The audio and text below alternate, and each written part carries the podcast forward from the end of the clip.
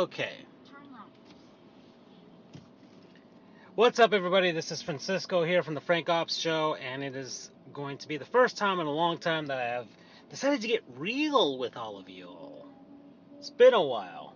It's been a long, long while. Okay, so, recap. When I mean real, I mean I'm talking about actual real issues, personal issues and things like that that I I feel like that I should be able to share with people because it may help someone out there in the future or or right now who needs to hear something like this because they might be going through a bout of despair. and I do not mean that lightly. I mean despair that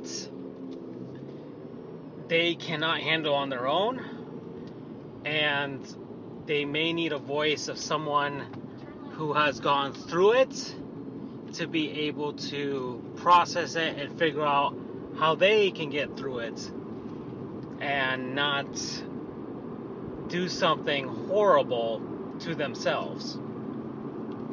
So, uh, gosh, it's been about a year now since my longtime girlfriend broke up with me. And by long time, I mean I mean years. I'm talking about like years, years. Um, I was a uh, law student, young law student, and she was older than me, and started dating, things like that. However, there were issues from the get go that I couldn't comprehend. And the relationship kept going and it was a very unhealthy toxic relationship. As much as we enjoyed each other as people we were not going to work out as a couple. And i made if i'm just going to blame myself for some things because there were just things within my control i can't blame myself for things that were beyond my control but things that i had actual control over, which is basically just myself and my decisions, I I made a lot of mistakes. And unfortunately, uh, she finally decided to truly cut things off and and that sent me into a spiral. And the way things played out made it worse for me both on her side and my side. And ultimately, I sank into a bout of depression that got really dangerous. I went to very dark places in my mind. And I needed to go seek help. So, it, it really, uh, ultimately, I, I think there's a a saying from like Batman or the Joker. Uh, it, it's probably the Joker, not Batman himself, but it's from a Batman comic or something where it, it really it really does take one bad day to make a person snap. Um,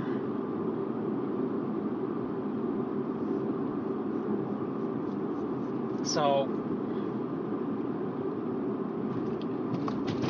I didn't think I would ever be a person that would go through severe depression.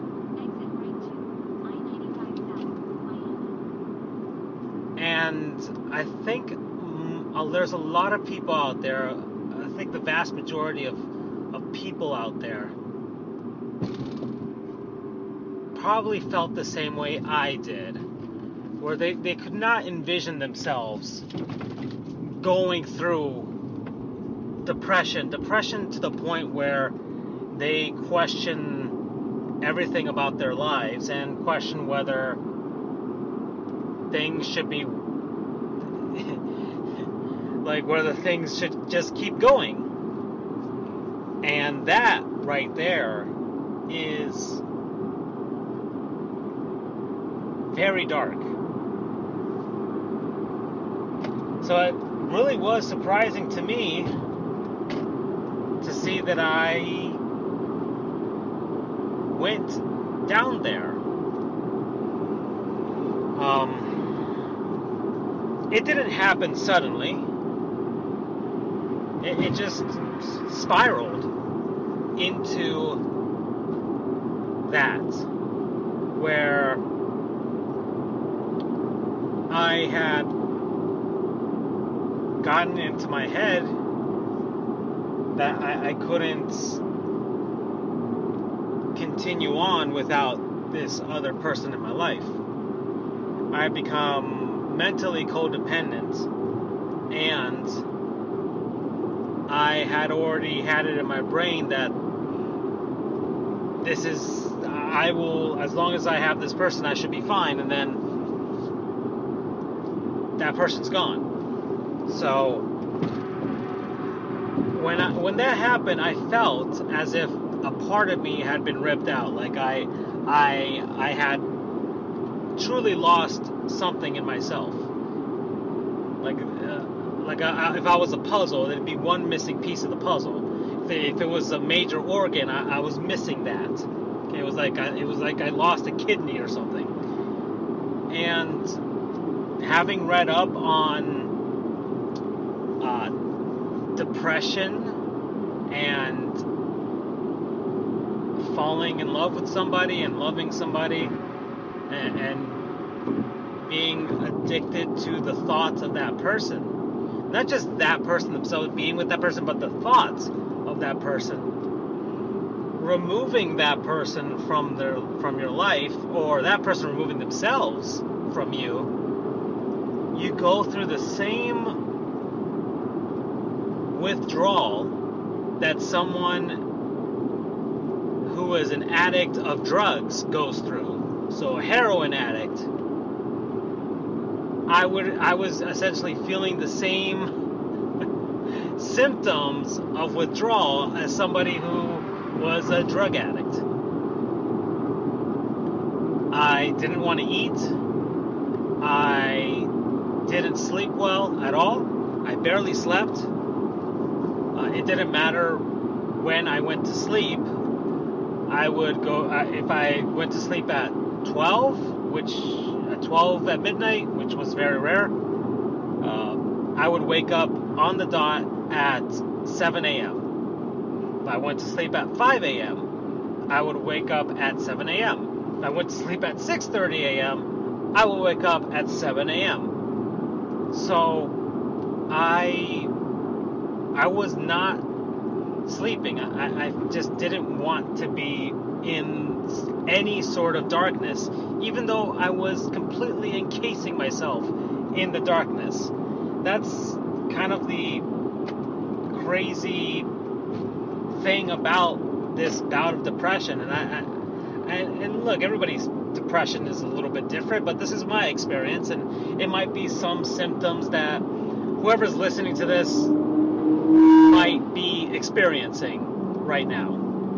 Whoever has lost somebody or is going through a really bad breakup on their end, or maybe maybe they are going through this.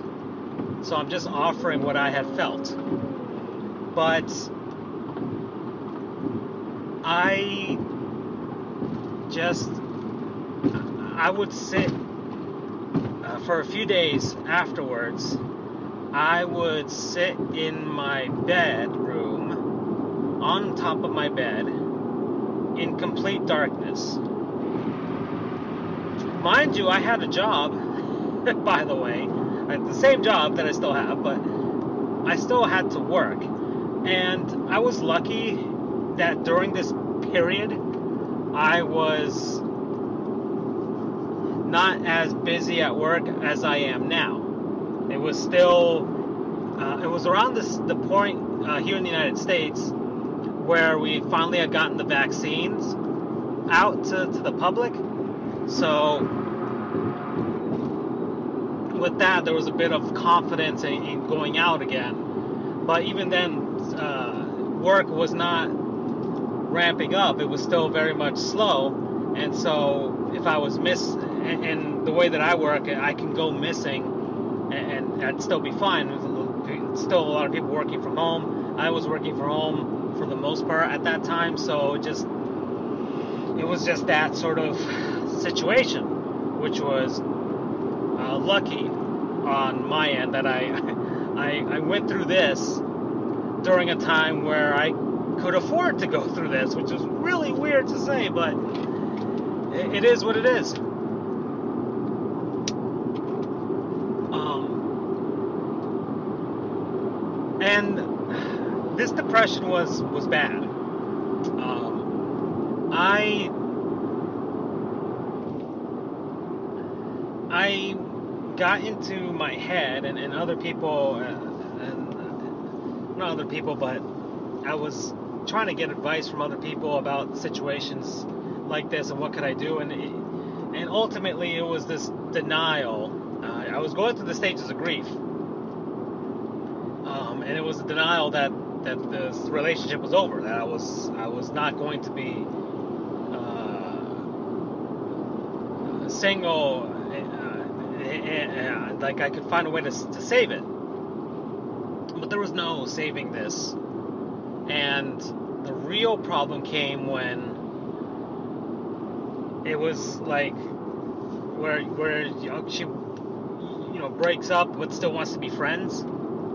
And when you're the person who got dumped and you hear that and it's especially for a long-term relationship and uh, with all the the things that when you're the when you're on the uh, when you have the lower hand, basically, you don't have the upper hand. You, you're taking everything that you can get, and it's like a little morsel, little little morsel of hope that that maybe, just maybe, this this could work out. Where you know, and, and I'm over here, I'm texting and, and I'm saying, hey, look, I'm, if I, you know, if I, we're 20 years from now and we're, we're still single, uh, you know, I think we could work this out and stuff like that. Like, I was saying things like that because I still wanted to hang on to some sort of hope that I could salvage it, even if it wasn't now. But it was still the denial because it's like I was still saying I would sacrifice many years of my life just to be with this person in the future. Like it, it was very unrealistic. I was not facing reality. I was very much shrouding myself in denial. I wasn't accepting what was happening. And so I I got to a point where I was trying to juggle being around this person trying to accept that they had moved on and trying to accept the role that I was in and trying to also like appease them and be like, look, I'm okay, yeah, this is totally cool with me. Instead of being true to myself and just being honest and being like, this is not me, I can't do this. I, I, I cannot do this. So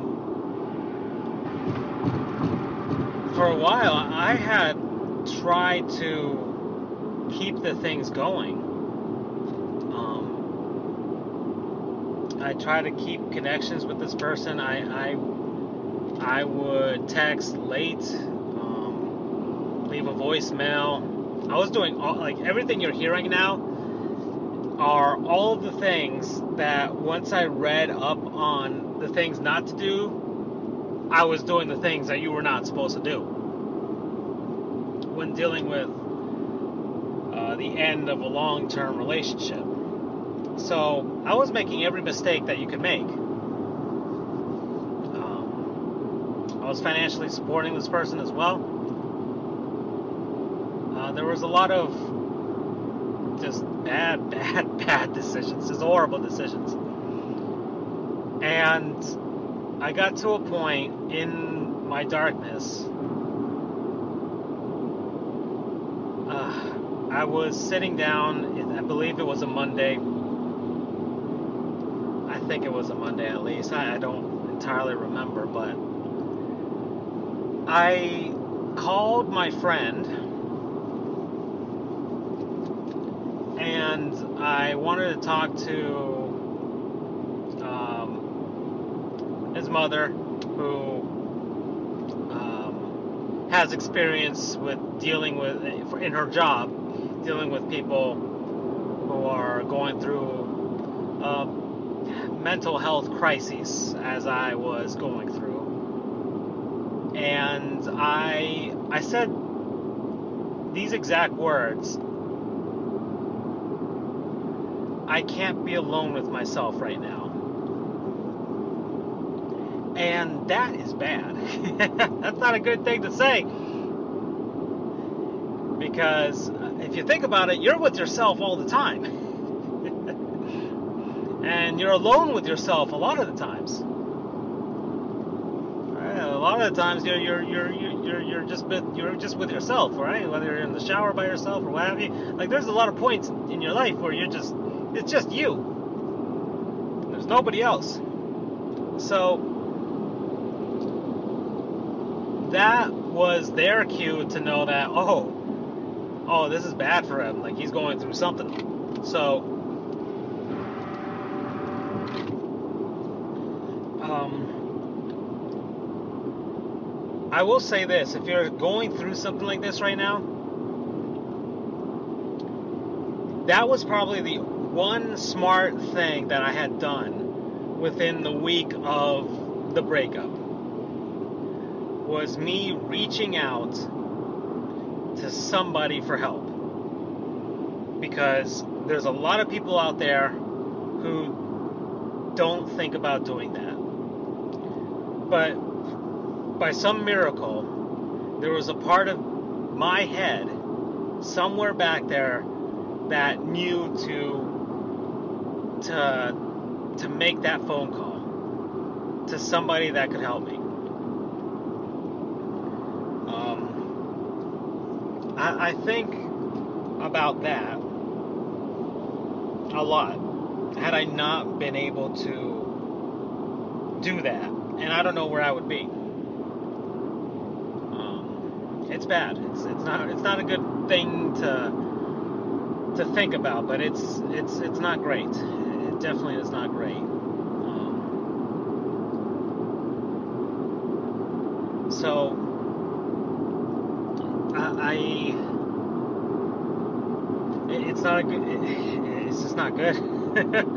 I uh, but I did do that, and luckily they were able to take me in uh, that day to, to talk to me and to, so I could get everything everything out there. Um, I didn't want to go to my family about it because I was afraid. And a lot of you might be in that same boat too, where you do have close people around you, but you're afraid to say that you're struggling badly because you're afraid of what they might think of you. A lot of people are afraid of being called crazy. A lot of people are afraid that uh, people won't take it seriously and they'll just be like, God, just toughen up, get over it. A lot of people are afraid that uh, of things that may that may not even happen. Some ridiculous stuff that they they might think, oh, they'll they'll, they'll throw me into an asylum or something. I think I'm like there are a lot of extreme scenarios and I I knew for myself that I thought of a lot of extreme scenarios where um, the people closest to me would not would not uh, take it well. That's what I thought. Anyways, that's what was going on in my head and why I wouldn't come out to somebody like my family and because uh, I am very close to my family, but I was very afraid to admit to them that this I was going through something like this. So the next best thing was um, uh, my best friend and his family, because I know that they they uh, they deal with uh, some things like this and that they could understand where I was coming from. And luckily, they these people went above and beyond, and I I still don't know how to thank them. I love these people very dearly, very important people in my life, and I I I, I don't know where I would be without them. So I was lucky that I had thought about reaching out for help and that I could reach out to somebody for help. And these people went above and beyond for about two or so weeks of me and my my grief and depression and just anxiety and, and denials and and just wild choices. Because I was not making good choices and I was still trying to uh, trying to hang on to this relationship where there wasn't with this woman. And finally um, um, coming up on the one year anniversary of the last time I had ever spoken and seen this person in person. At first, like I hadn't. After this, after yeah, I would never speak to this person again. Um, didn't mean I didn't try to message this person. Um, but it was also the last time I did me- um, message this person. The only time that this person tried to reach out to me wasn't even through me. It was through or through her. It was through a third party, of course, because she didn't want anything to do with me. And I was just like, um, I just was like, hey, I no hard feelings and this and that. I was, but uh, that was a lot of bad things happened, but eventually it got to a point with my depression and I was just going through a lot of things. I was going back to places where I was reminded of her, um, both trying to hope I would see her in person, but at the same time afraid to see her. Like it was not good. This was this is just prime, very very bad things to do. Um, I was just depressed and sad, and I couldn't figure out how to get through it on my own. And these people were helping me, but there was only so much they could do. And it was to a point where they finally were like, "You need professional help," because they they can't help me anymore. They they they had exhausted their own uh, what, whatever they could do, which was fair. That they really did exhaust everything that they could do for themselves without. Uh, yeah, so. So, yeah, you might be at this point where someone maybe close to you is like, dude, maybe you should go see a therapist. Um, I had never been to therapy before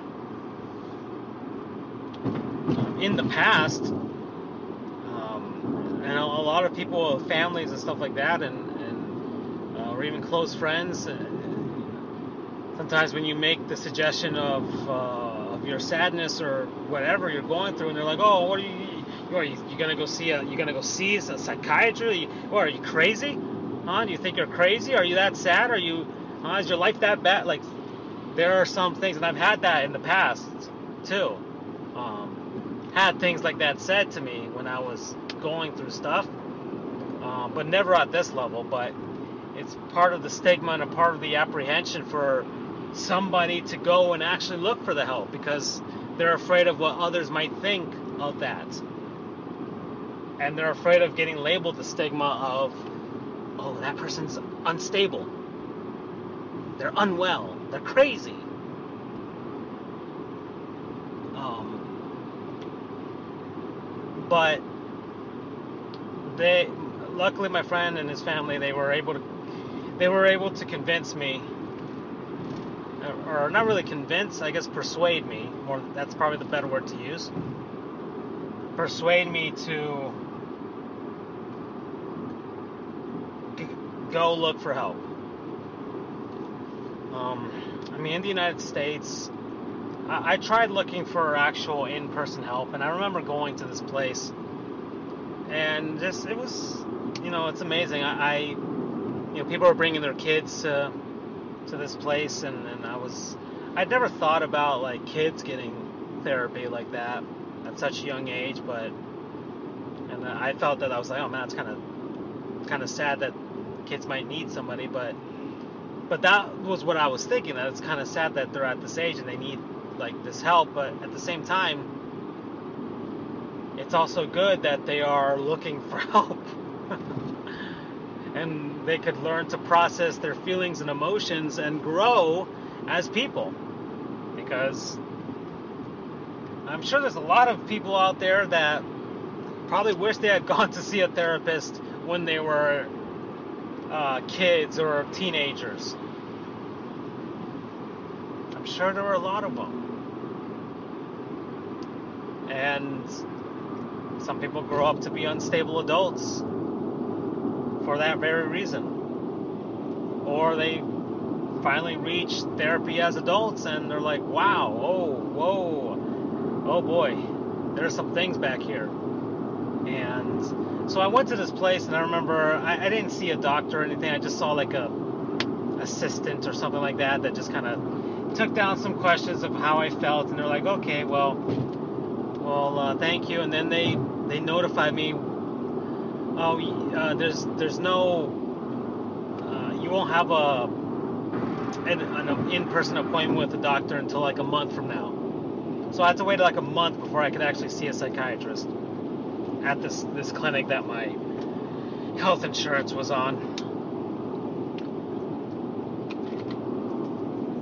My my um, my friend's mom was like, "That's that's not gonna do and you any help because you need help right now. you you're not gonna you can't wait a month." Um, so she was trying to find some solutions for me, um, and I decided to look for some solutions for myself. And luckily, there was I looked online. I was like, "Let's see if I can find something." Like there was BetterHelp I use BetterHelp. This is not an advertisement for BetterHelp. I'm not sponsored by them in any way. This is just the service that I used. And I'm just going to tell you what my experience was with it and my personal journey. Uh, gosh, man, it sounds so weird for me to say that because you always hear people talk about that online on YouTube and podcasts and things like that. Now, now here I am saying it too. So, but this is uh, my personal journey, let's just say. Um, I went through BetterHelp. It's an app. It's on your phone. Uh, you can download it and go from there. Uh, you can answer some questions, initial questions, fill out some biographical information, and from there they'll try and pair you with a a psychiatrist who can take you. They're all over, I guess, I'm assuming all over the United States as a country. So I got paired up with a doctor. I'm not going to say his name. But I got paired up with a doctor. He was in uh, in in the same state as I am. Uh, so somebody close, but not you know I can't go see them physically, but it was all through the phone. So you you you uh, the app has uh, appointments that you can set with them, have a one-hour meeting with them uh, every week, and you pick the best day of the week that you can talk to them, and it's it's like a FaceTime call. You know, your camera, their camera. You look at each other in the face right there, and you just talk. So I, I, I got this doctor and and I had to wait a few days before I could actually. Uh, I picked the day where I could actually meet with this person in, online and uh, around, and it's it's nice because there's they have different hours and you can try and work around whatever schedule you're on with with either school or work. Let's say. So it's pretty flexible as long as you can get in on time with with their schedule because they have more than one patient, of course. So they, they go from there. Uh, I uh, had a few days before I could talk to this person, and there's a feature in in uh, BetterHelp where you can write a journal. So journaling is, of course, a a method that a very good method of trying to process your feelings and get them down on some sort of tan, tangential uh, page, or even if it's on your phone, uh, even that that's tactile at the very least with the touch screen. So you, you're you're putting you're trying to compartmentalize your thoughts into into words and, and try and put, write them down, and, and then you can see them. You can see your thoughts, and by doing that, you can learn to process your emotions a little bit better. So, I wrote down, I think, a couple of journal entries. Essentially, it, it was about my despair and, and, me trying to give him an idea of where I'm coming from. I'm like, maybe I should give him like a sort of a, a, a short summary of the, the the things that I'm that I've, I've just recently gone through. So uh, finally, the day comes, and, and he, he would message, and you could say like the journal can be your your own personal journal, and you don't have to share it with your therapist, but it could also be uh, shared with them. And I decided to share with them because hey, I'm paying for this. I I might as well have them read what I'm going through because I felt like that it was going to help them understand me better. So I get paired up with this therapist, and um, he, I'm telling you, that first hour, it, was, it's very scary. It's a very scary experience going through this because you don't know what you're going to say. You don't know what you're going to find out about yourself. And you just you you don't know what you're just it, you're just scared. You're just scared. It's it's almost I feel like it's, it's probably a lot worse than going to your own yearly physical and because you feel fairly confident in your in your body. I, I, would say. I think most people feel fairly confident in their bodies and how those th- how it functions, and and don't expect any huge surprises from doing blood work and things like that. But with a therapist, it's like, oh man, am I really this crazy? Am I really this insane? Am I really this sad? And sad in all kinds of senses. But luckily, I got paired up with a therapist that got that I felt got me. Um, if you're going through this for the first time and you're actually seeking a therapist or you finally got one, it's um, luckily my I, I had um, my friend and his family talk to me about because they, they have used therapists in the past and and they could they could say hey look if you get paired up with somebody and they're and they're not up to your liking you can always change it to somebody else. And BetterHelp has an option for you to change therapists if you don't feel like the one that you got or was assigned I don't know, you, you just don't feel comfortable with them. But luckily, I, I I'm very open-minded, but I felt like this therapist kind of pinpointed a lot of things that I didn't know about myself immediately in that first that first meeting. Um, and it wasn't so much that this the breakup was what snapped me and caused all these issues that I had in my brain and the relationship was uh, or that it came up about from the relationship and having a bad toxic relationship uh, the things that I was doing and the, and the things that I was feeling it went deeper than that. I I, I had I have problems that stem back from my childhood and that's another thing that maybe a lot of people are afraid of. There's a lot of people out there who have felt like they had very nice childhood, very good childhoods. They they were they felt like they were raised right. They had good parents, good siblings, good support structure around their their their upbringing. And I was the same. I I, I was the same, but it doesn't mean that you can't develop issues. Um, one of my issues, and, and look, everybody's different. You could have two siblings, you could have twins, identical twins, and one can grow up one way and one could grow up the other. Or one could have uh, some sort of uh, mental stability or fortitude, and the other ones have a different one. It, it's it, it really is case by case, and and everybody's different. So, um, but for me, I, I was I was very much hung up on the fact that I don't have control over a lot of things in my life.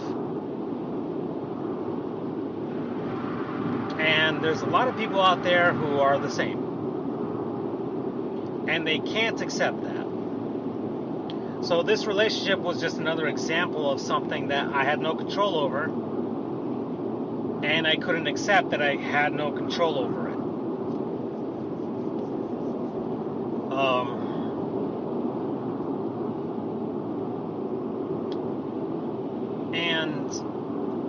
I didn't recognize, I wasn't able to recognize the things that I had control over and things I didn't have control over. And I would misattribute or uh, or miscredit certain things to things other than myself, or blaming things on things that I should blame myself for. Um, so uh, one example it's a good example because it's one that my therapist showed me that um, that it can be both ways. It can turn you can turn it around and, and on you and just be like, you're doing this and you're not giving enough credit to yourself. Um, me passing the bar exam. Um, I had always for for for the while I had um, since I had passed it, uh, I would tell people like I have no idea how I was able to pass that exam. Like it, it, it just felt like a mystery to me. Like I, I don't know how I was able to to get it all together and just pass that exam, given all the circumstances and things like that. And I told that to my therapist, and he was like, "You passed that exam. You, you're, you, you are the reason how. You, you studied. You studied your ass off. You were sitting in your room, studying, reading, writing for hours upon hours, day after day, for months. And then you went to the exam place, you sat down, you took the test, you answered the questions right, and you did enough of them that you passed. So, you are the reason why. You had control over yourself, and you had control over how you studied. You were the reason why you were able to pull that off. So give credit to yourself. Pat yourself on the back every once in a while. Um, because that also spun off into another issue that I had was which I I was I'm very harsh on myself. Um, I, my own internal monologue I I'm self flogging myself even for little mistakes, which is not good. Um, I, it, which added to the negative spiral that I was going through, which was blaming myself for everything bad that was happening to me and everything that destroyed that relationship. I, I took on everything, took on the entire thing as it's my fault. I did this. I ruined this. I ruined this and myself and my life and my like I I blamed everything. I blamed like even me studying for the bar exam. I blamed oh I took too much time there and I never spent time with it. Like I I my oh, my career like I, I I was disowning everything that I had ever done in my life. I was rethinking everything that I had ever done. Like, how did I get to this point? What did I do wrong? How, like, I did everything wrong. If I, like this, it snowballed into just this massive shame avalanche.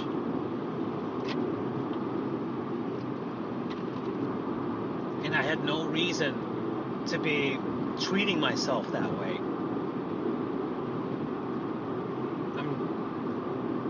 I I did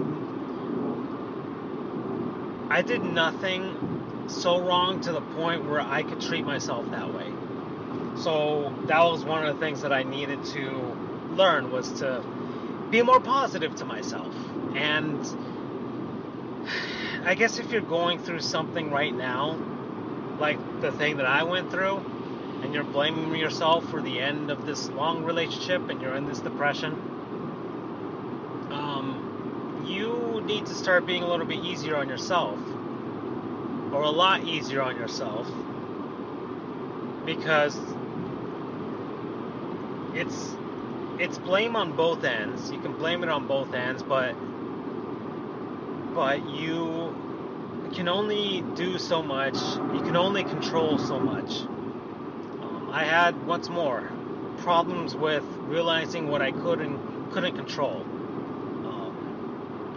and I worried way too much about stuff that I had no control over.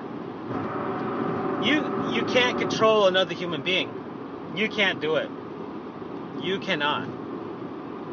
All right? Even like parents like yeah, you may be able to tell a kid what to do, but there's only so much you can do to control a child.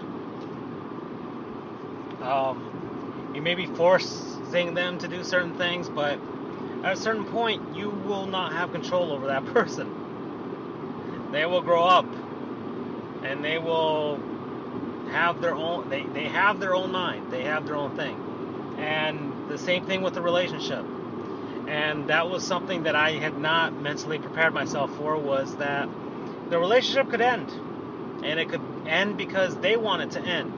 And there is nothing you can do about it so if you're sitting there and you're the one who got dumped, there is nothing you could do about it. And you just have to accept it.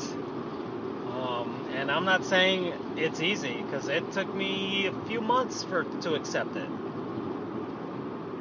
Took me a few months to accept it took me a few months to get right with my life because at this point, I kept thinking about her and the relationship and everything I had done wrong. It was just a shame spiral of negativity. Or or reminiscing about things that I missed. So and it was like a I'm telling you, it was, I, I could hear it in my head.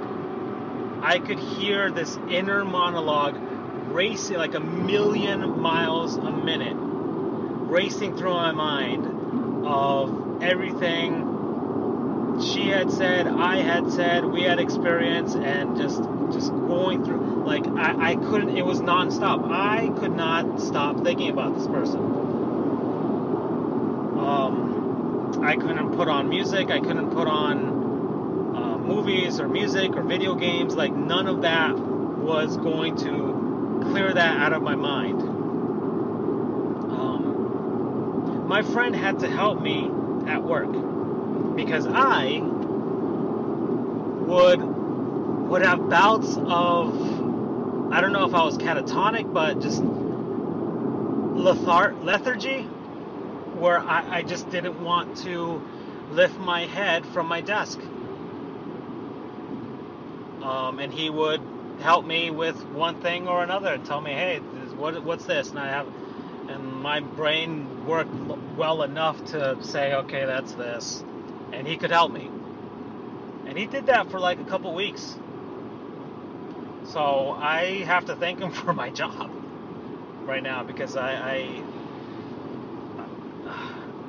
it, it, was bad. It was really bad. Once more, I'm lucky. I'm very much lucky. Um, and some of it isn't just luck, too. Um, that, that's another thing I had to learn. Sometimes it's not just me being lucky, like with the bar exam, and sometimes it's just once again you doing the work, you putting yourself in that position to to do that. Um, like me saying I'm lucky I had this friend, like you, yes, you could say that, but at the same time, look, you were a nice enough person and you wanted to build a relationship with this other person that they would do favors for you and you could do favors for them and they don't want anything back in return. They just like the fact that you're in their life uh, and, and vice versa and it's just what friends do.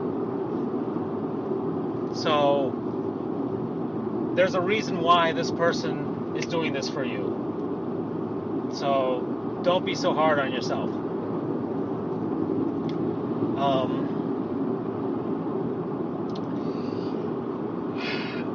so yeah, I, I, was going through this and it was difficult, but a lot. Um, it was like school at the same time because I was trying to learn how to cope.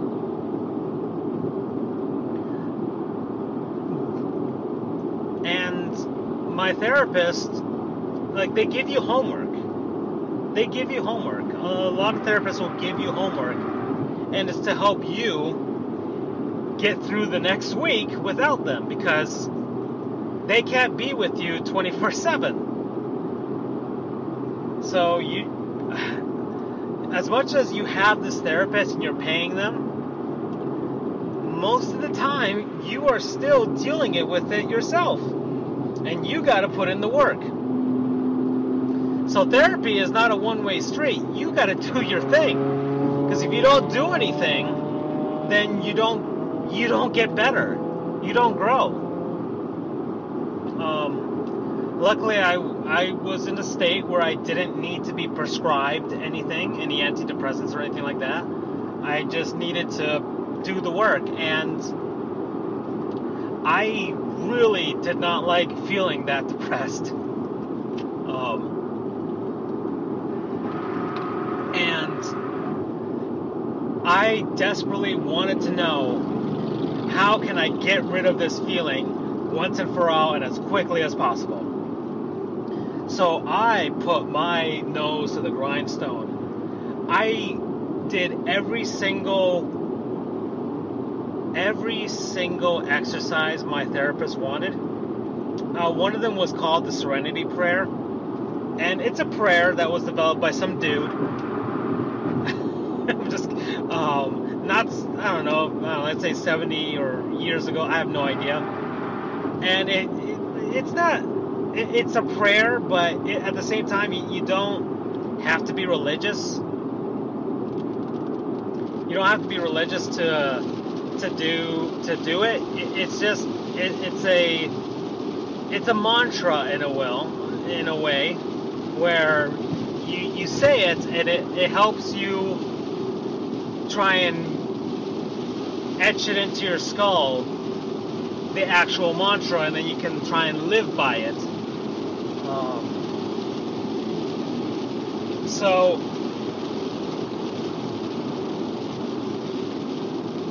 um,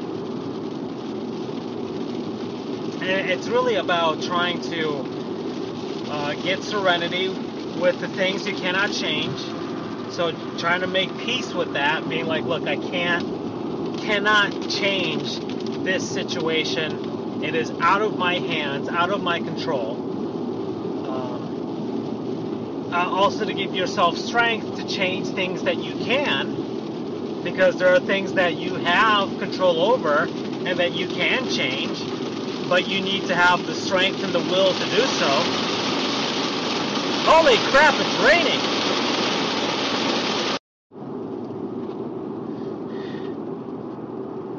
so you yeah you get the the strength and the will to things uh, to, to change the things that you can and the wisdom to know the difference.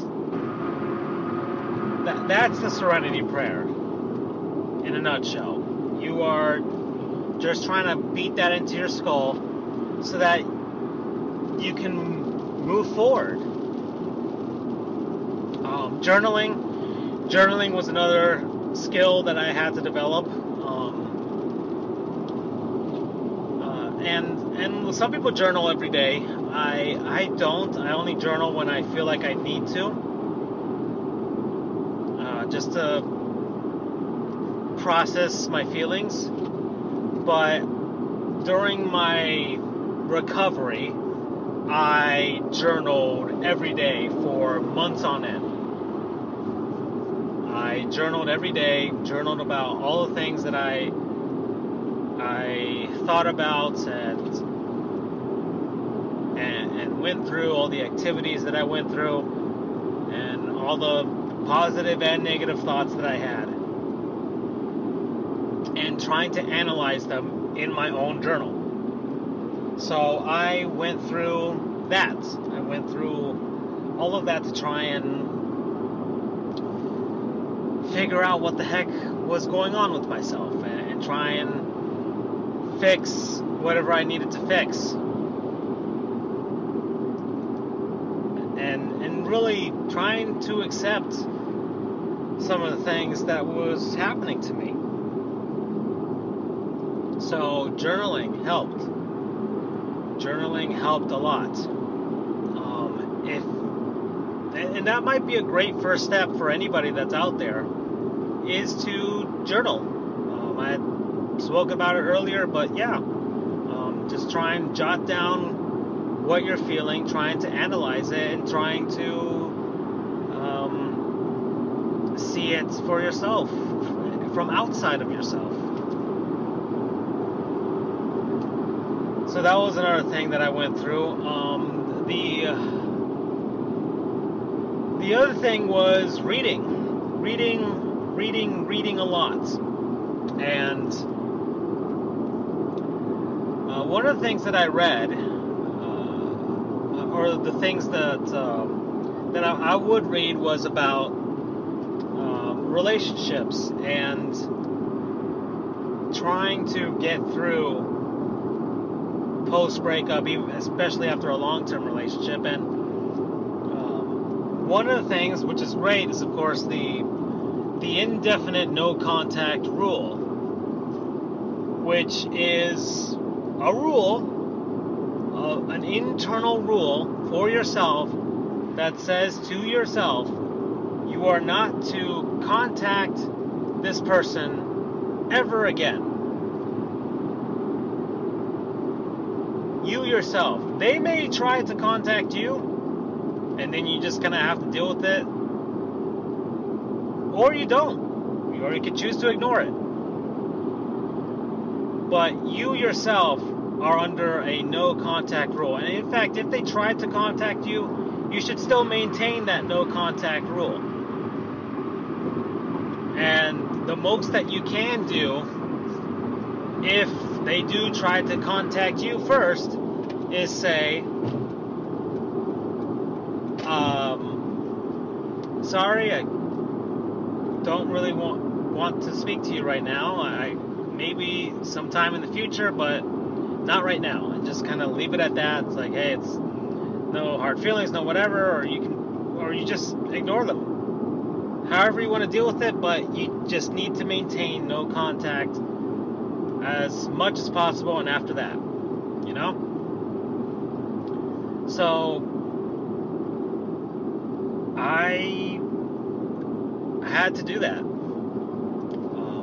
And I read about this no contact rule. I watched videos about it as well, especially from this one guy on YouTube called The Mouth of the Ape, uh, who spoke about his own personal experience going through a bad breakup and um, his no contact rule and, and and him talking about it at different stages he was in afterwards uh, six months in a year in like him going through it and how at first it is a struggle because you are counting the days since you last spoke to this person.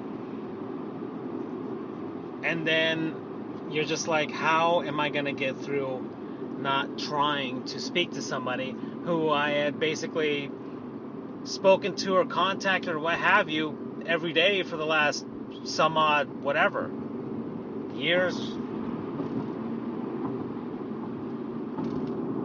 And so now you're gone. And now you're you, you, now they're gone and, and, and you're gone. You're you're poof. So i um at the beginning of it yeah i felt like it was a daunting thing. Like how is this going to be possible? How can i resist this urge? I could barely hold out for a few days and now i gotta completely not do it and but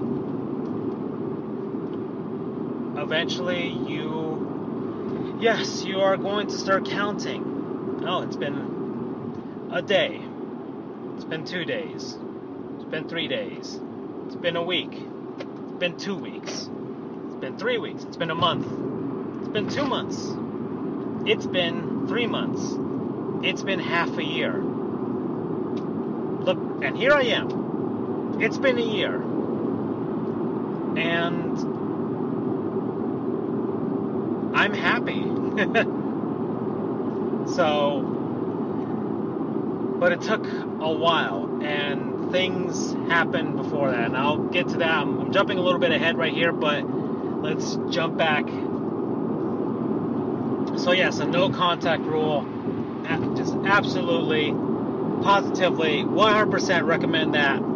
If you're going through this right now, do not contact them. Do not even like social media, all that stuff. If you know their Twitter and their Instagram and and their Facebook and and uh, whatever you have for them, get like Snapchat, all that. Get rid of it. Unfriend them, block them, however you want to do it. But you need to start detaching yourself. Um, I had to detach from everything.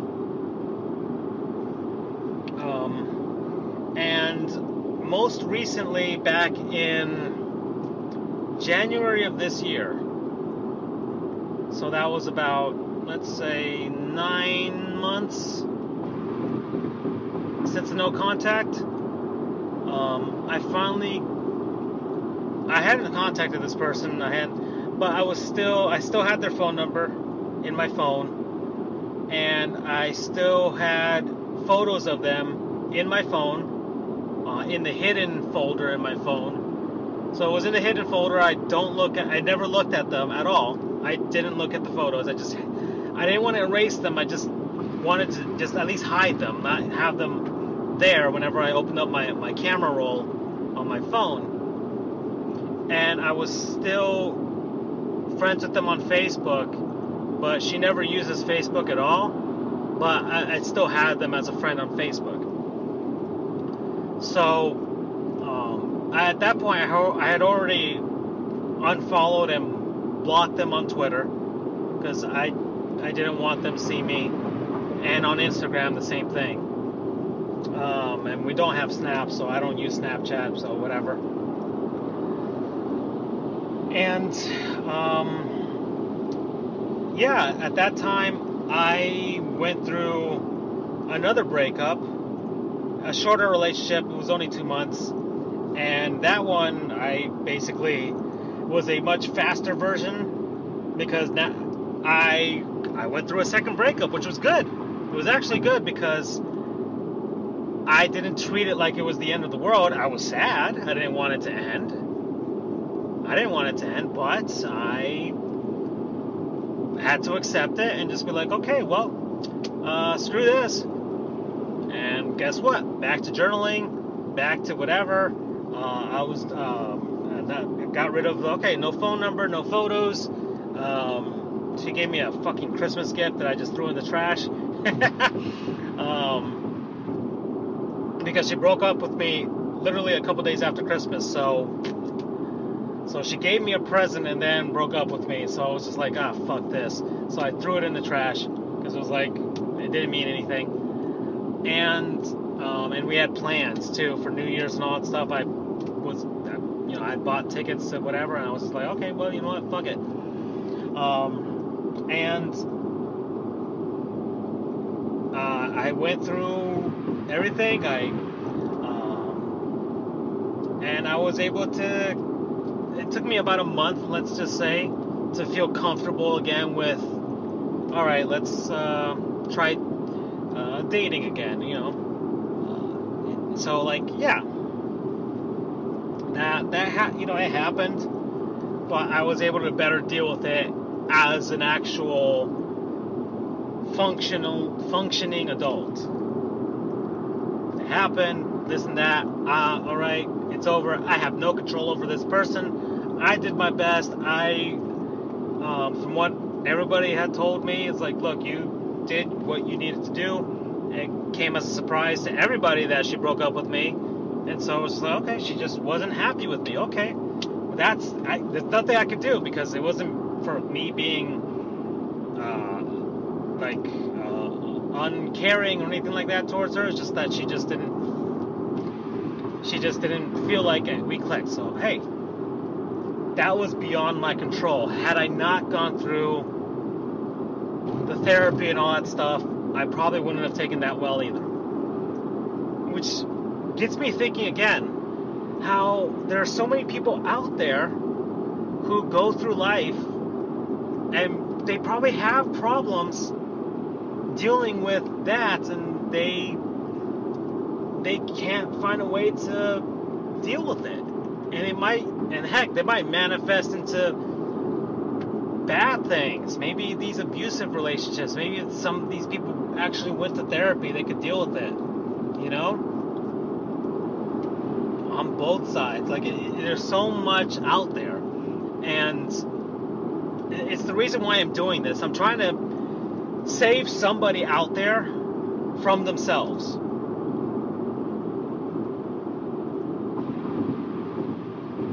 because people out there helped me to save me from myself, including myself. There's a tiny bit of me that, that tiny bit of me, of me that asked for help from my friend.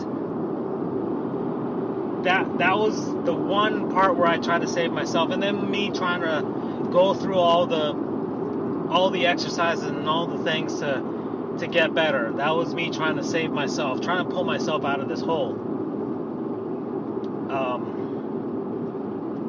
so uh, let's let's jump back to another thing that I I learned to or I used to help me recover was learning about philosophy, uh, Stoicism, Taoism, um, what else? Uh, a few other things.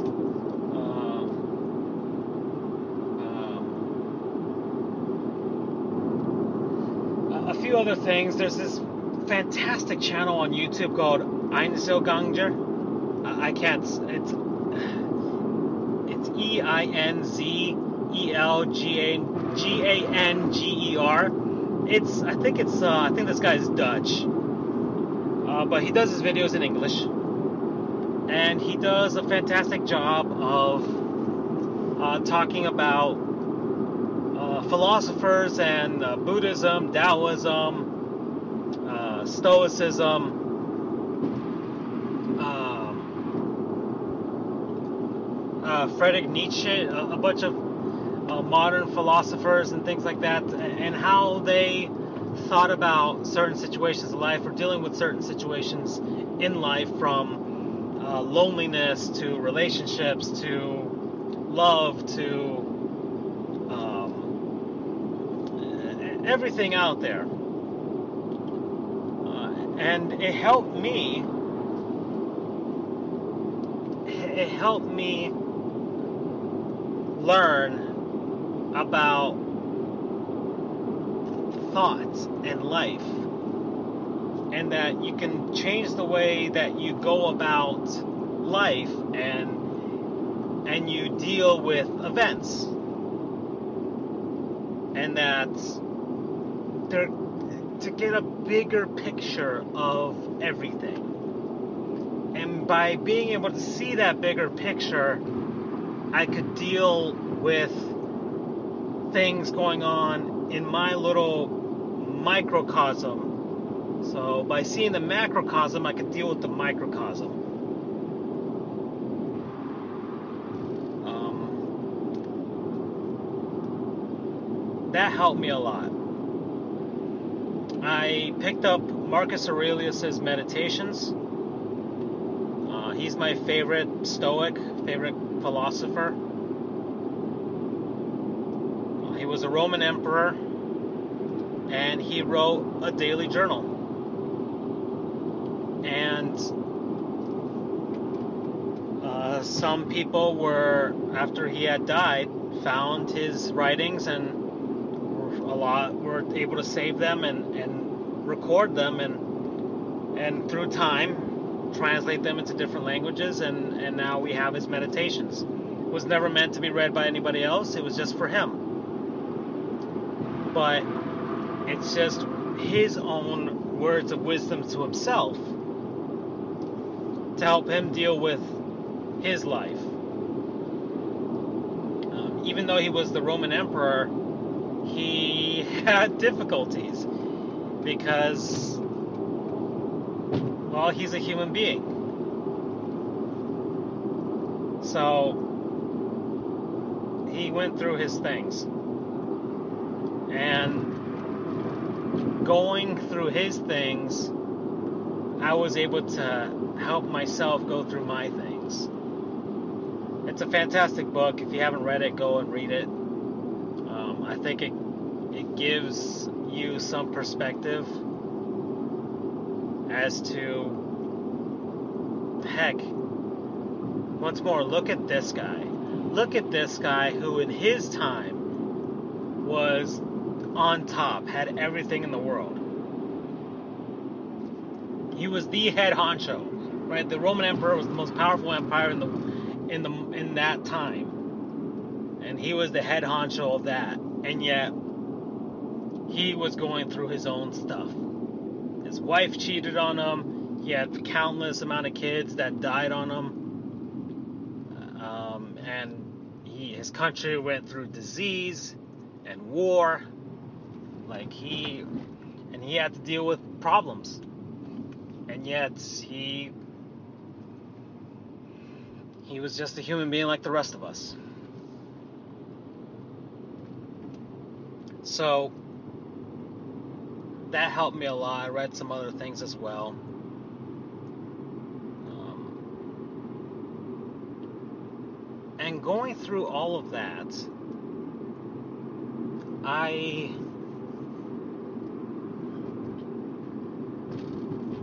I was able to start recovering but I, I it, it, wasn't easy. I, I, had to go through months of it, and I didn't tell my family about it initially because I was afraid. I I was honestly trying to go through all of therapy without ever telling them. I didn't want to tell them ever that I had gone through it. I just wanted to deal with it I, and just keep it to myself and, and my friends who I trusted. A lot of, uh, will tell you this, I know who my friends are now, that's for sure, because um, they helped me go through a lot and dealing with my conversations and talking and just going through it. So, but mm, uh, there was a particular conversation with my family uh, where they, they knew that there was something off about me. And they're like um, saying all kinds of things. And then I, I've, I, uh, I eventually was kind of backed into a corner. And it was at that point I just kind of was just like, you know what? They keep hounding me and hounding me, and they're not going to expect what I'm going to say, but I have to say it because it's the only way to get them to shut up. yeah. They backed me into a corner. I'm like, you know what? This will probably get them to shut up. And I told them. And that came as a shock to them. And it it did exactly as I thought it would. Um, but their reaction was different than I thought it was namely because my father's reaction that I, because I felt like he would berate me or something like that. But honestly, he was way, way, way gentler than I ever thought he would be. Um, incredibly gentle. I um, was very surprised by it. Um, he spent the rest of that night talking to me about what I was doing with the ther- like he wanted to know about the therapy and what I was doing and all the exercises that I was doing. Like he was genuinely concerned for me and interested in how I was going about this. Um, my mother's reaction was more of a like like she was trying to reach out and help me. Like she was just trying to like, oh, I wish I could like I, I really like I, I wish I could just pour all of my strength into a bottle and just feed it to you. Like I'm like, and I basically, luckily, I was learning about control and things like that. I'm like, you can't help me. like I, I straight up just told her like, you can't do anything for me right now. Like everything that you want to do for me, like you can't. Um, I have to do this myself. Like this is my my my cross to bear, you know. Um, so I was going through that, um, and so their reaction, and, and if you really trust the people that you trust, maybe give them the benefit of the doubt and try and open up to them. I, think that's that's the one thing that I I might have changed is to tell them straight up I'm going through this, but but maybe things would have been different if I had done that. Things happen the way they do, and I can't really worry myself about that. And that's another thing I had to learn was to stop worrying about things What's more that I can't control, like the past. That's another thing, um, because the past kept spiraling into my head, and my concerns about the past was crippling my presence.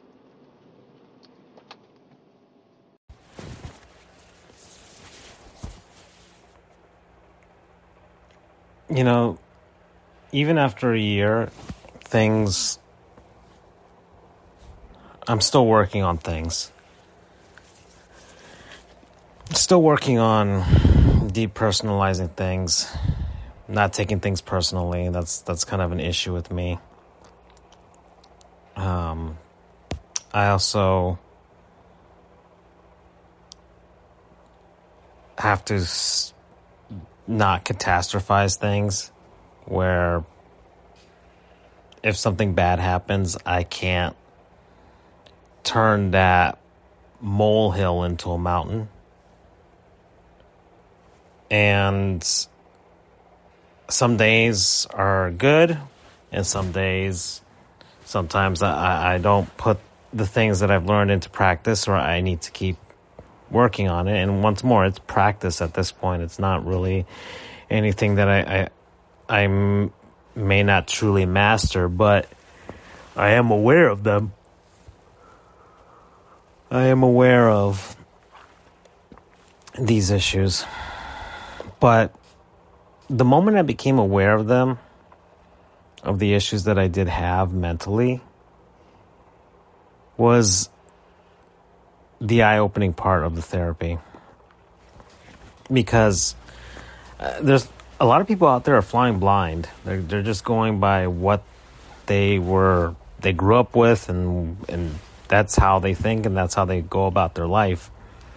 And sometimes people struggle through things and they just don't know why. And they just feel like that's just the normal way of doing things.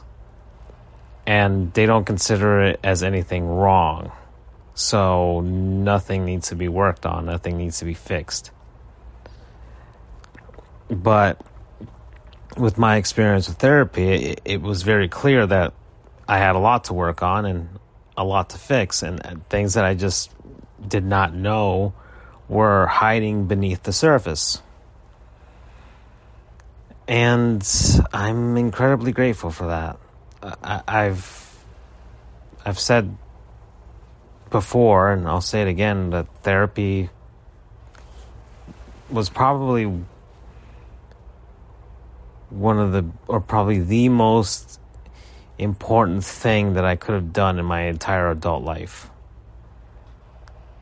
Uh, or that I have accomplished in my entire adult life. Going to therapy for the first time. Um, because it definitely felt so enlightening. More enlightening than anything that I've ever done and accomplished. I, I mean, I've um, I've passed the bar exam. I, have I've covered professional hockey teams. I, I've done things that I would consider, or others would consider from the outside, like, wow, those are huge and important. Whereas this is what I felt was the most important thing in my adult life so far. And I think if you're out there struggling, trying to find some sort of sign or answer, it it just may be here. I I can't guarantee that it'll work. But it worked for me. And I felt the most lost that I've ever been in my entire life. So I, I can't knock it. Um, and uh, the support that I had afterwards was was even better from now my family and friends and just all kinds of people. Uh, I I discovered a huge community of people on Twitter that also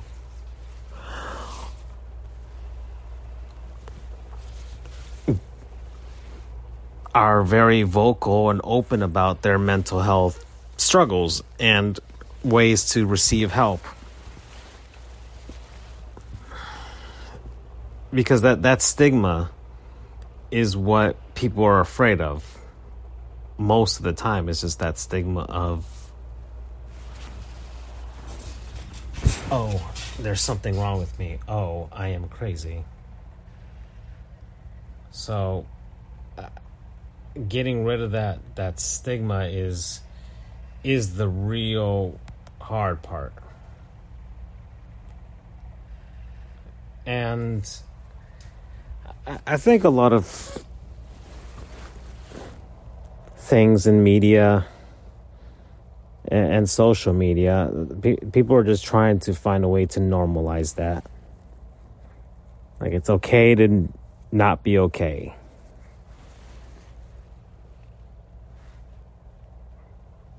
mentioning in passing that, oh yeah, I was at my therapist or whatever. You, like that's that's the thing. Um,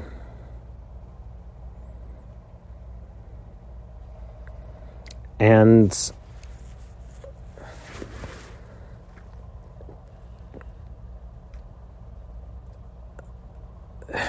the the journey has definitely been good for me. Um, I'm in my second relationship since that one that caused my depression ended. Um, I, I'm very happy right now. And I try not to worry about what this other person may think or what have you. I'm just trying to be myself. Of course, you societal norms and etiquette and things like that. Of course, you you you you have an air of concern for what the other person thinks of your actions or your or your words or, or anything like that but but I'm more referring to over analyzing overthinking situations where there's really nothing to worry about once more, that, that's part of catastrophizing things. Sometimes people overthink something, thinking about the worst that could happen.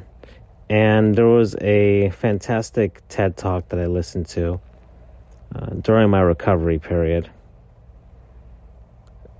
Uh, this woman stated that probably like 95% of the things that you are worrying about in your head likely don't even happen. The worst case scenarios that you can pop up in your head about certain situations throughout your life, if you really think about them, maybe only 5% of those bad things were things that you would consider the worst possible thing to have happened that you had in your head and they came to fruition. The other 95% were just you just over thinking, over worrying about something that you didn't need to completely reward like worry about.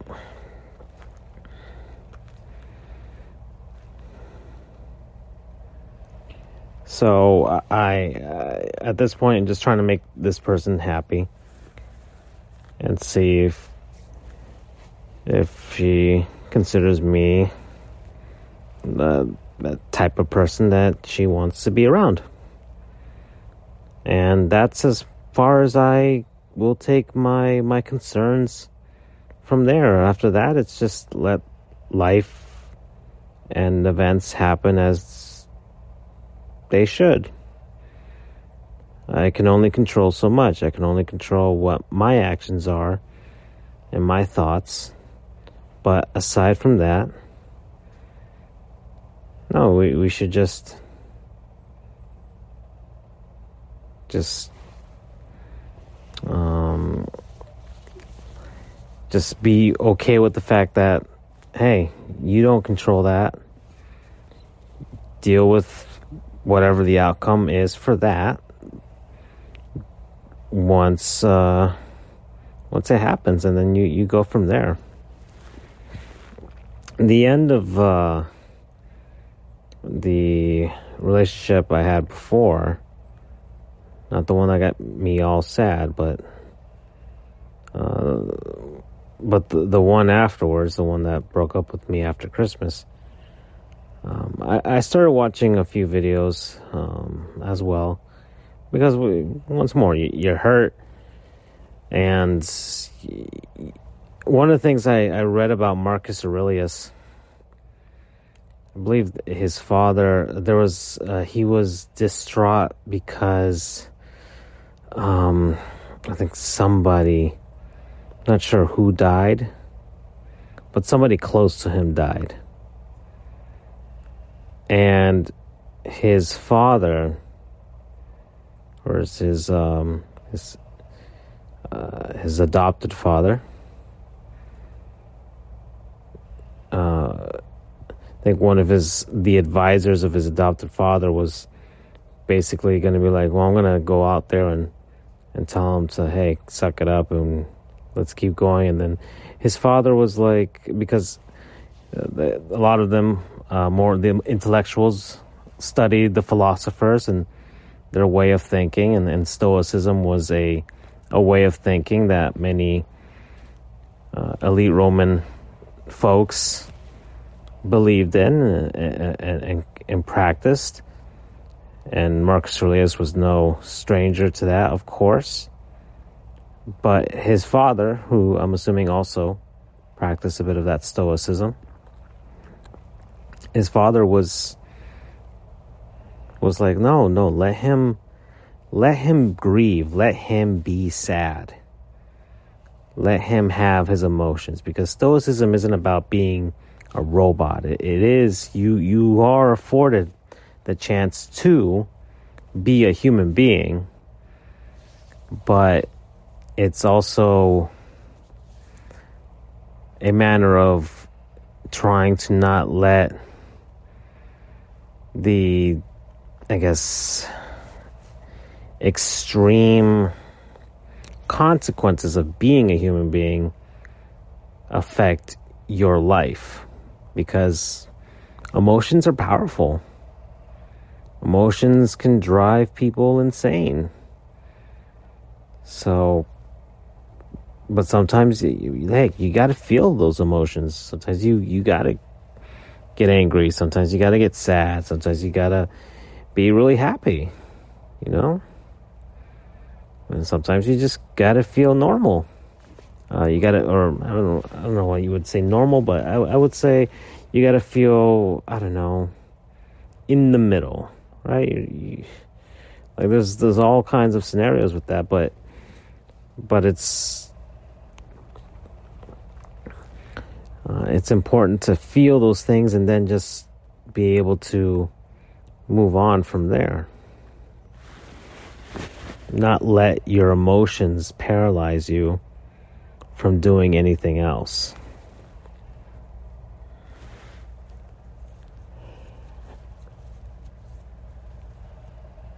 And the same thing happened with me. I mean, I, I had a conversation with my dad, and he, he I, I, told him what happened, and he's like, "Oh, you, you're, you know, you're all locked up. You're all whatever. You don't sound whatever." I'm like, I, "It just happened. let me be sad." Let me be sad right now. I want to be sad right now. Because I am sad. Like that's I, I want I, I couldn't not feel those emotions. And as much as I didn't let it destroy me like um, the really bad breakup was, I still felt things and I still rethought things uh, but not at the same extent. But um, once more, you're you're human. You you you try and see what what what the heck was wrong. Was there anything that you could analyze to to see and and um, talking to people and everything like that just just came out to I did what I could and this person unfortunately wasn't happy with me. So, nothing more I could do.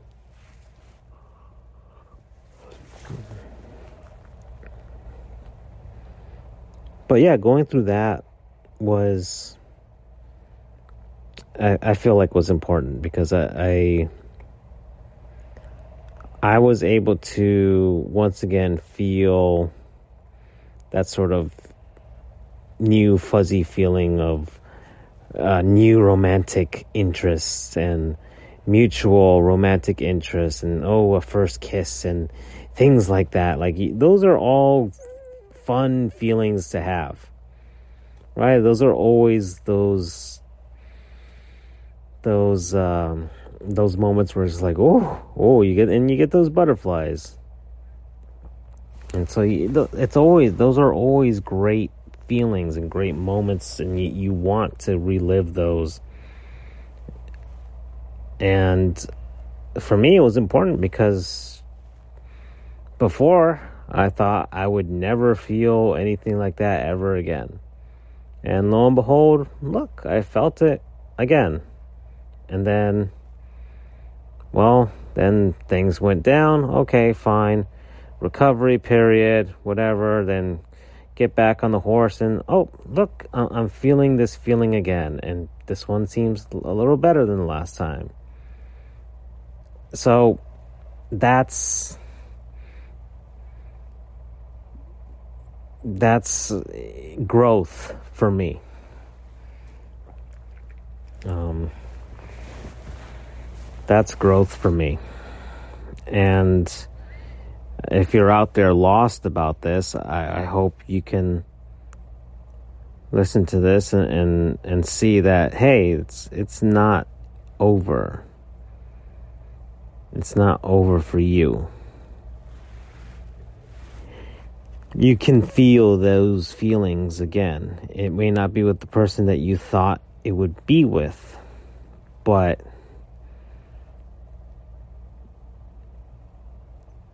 you will have an opportunity again. You just have to let yourself be and be okay with with the fact that hey, the, this is over. Um, go through your grief, go through all your stages, but then accept that it's over, and then you you recover. Take take a month, take two months, take however long you feel you need. But eventually, hopefully, you'll you'll go back. And it'll be frustrating too, getting back on a horse afterwards. It was for me. You go on one date, two dates. You know, uh, this person's boring. Uh, this person has no interest in me. Oh, you think you were on a good date, and then this person doesn't talk to you again. Like, you. You go through all those things. Or heck, you might be the person that doesn't talk to the other person. Like, it, but eventually, as long as you continue to be true to yourself and be a personable, nice person, and and just be like, hey, and then you'll see if someone else will take a chance on you. I mean, I feel like I've been fortunate that I could find that, and hopefully things go well. But I'm prepared for anything, you never know.